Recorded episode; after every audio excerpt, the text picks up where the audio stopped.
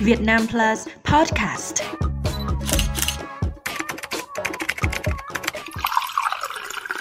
Chào mừng quý vị đến với bản tin 60 giây của Vietnam Plus News. Bản tin hôm nay gồm những nội dung chính sau đây. Việt Nam sẽ áp thuế tối thiểu toàn cầu kể từ ngày 1 tháng 1 năm 2024. Sắc thủy bị tố lừa đảo chiếm đoạt 226 tỷ đồng.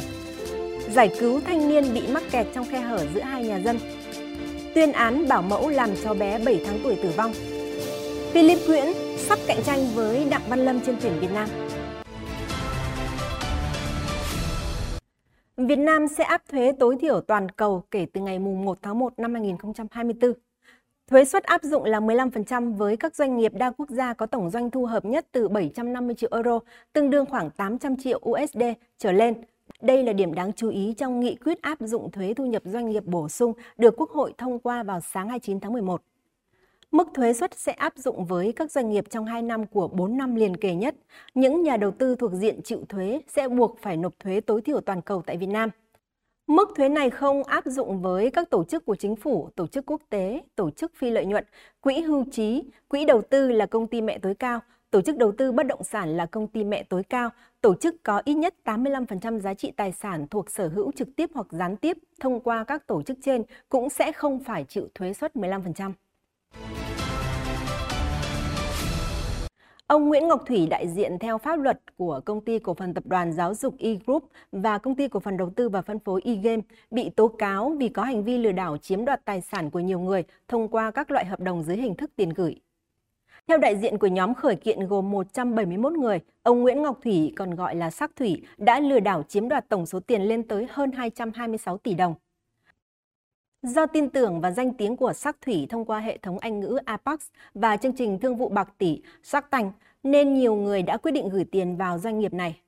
Ngoài e-game, Nguyễn Ngọc Thủy cũng thành lập nhiều công ty con khác và phát hành trái phiếu để huy động vốn. Tuy nhiên, nam doanh nhân vẫn chưa trả cho nhà đầu tư bất kỳ khoản nào cả gốc và lãi như hợp đồng đã ký kết. Các nguyên đơn cho rằng Sắc Thủy đã gian dối, dùng thủ đoạn tinh vi nhằm chiếm đoạt tài sản. Ngày 29 tháng 11, cảnh sát phòng cháy chữa cháy và cứu nạn cứu hộ công an thành phố Hồ Chí Minh cho biết đã giải cứu thành công một nam thanh niên bị kẹt giữa hai bức tường nhà dân. Trước đó vào khoảng 21 giờ 30 ngày 28 tháng 11, nam thanh niên có biểu hiện không tỉnh táo đi trên mái tôn của một căn nhà 4 tầng trên đường Xóm Chiếu, phường 13, quận 4.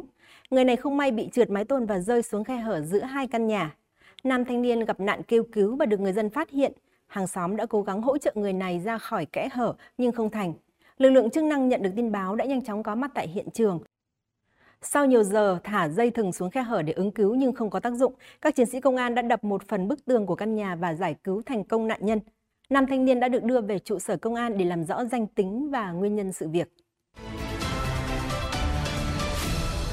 Ngày 28 tháng 11, Tòa án Nhân dân huyện Gia Lâm, Hà Nội đã mở phiên tòa xét xử sơ thẩm và tuyên án phạt 15 tháng tù đối với bị cáo Chu Uyển Vân, sinh năm 1996 về tội vô ý làm chết người, theo quy định tại Điều 128 khoản 1 Bộ Luật Hình sự. Theo cáo trạng, ngày 10 tháng 1 năm 2023, Công an xã Đa Tốn, huyện Gia Lâm tiếp nhận thông tin cháu Nguyễn Bảo Ca, sinh năm 2022, tử vong trong quá trình Chu Uyển Vân nhận trông giữ trẻ thuê. Tại cơ quan điều tra, Vân thừa nhận không được đào tạo về trông trẻ, không được cơ quan nhà nước có thẩm quyền cấp phép mở lớp trông trẻ tại nhà.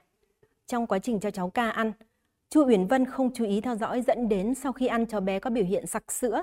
Khi phát hiện sự việc, bảo mẫu này đã tự ý sơ cứu nhưng không được. Thấy bé có biểu hiện là đi và hơi thở yếu, Vân gọi trung tâm cấp cứu đến và cháu ca sau đó được xác định đã tử vong. Giám định y khoa kết luận cháu ca tử vong do suy hô hấp tuần hoàn định hướng dẫn đến ngạt do bít tắc đường hô hấp gây nên, không phát hiện hành vi bệnh lý bất thường.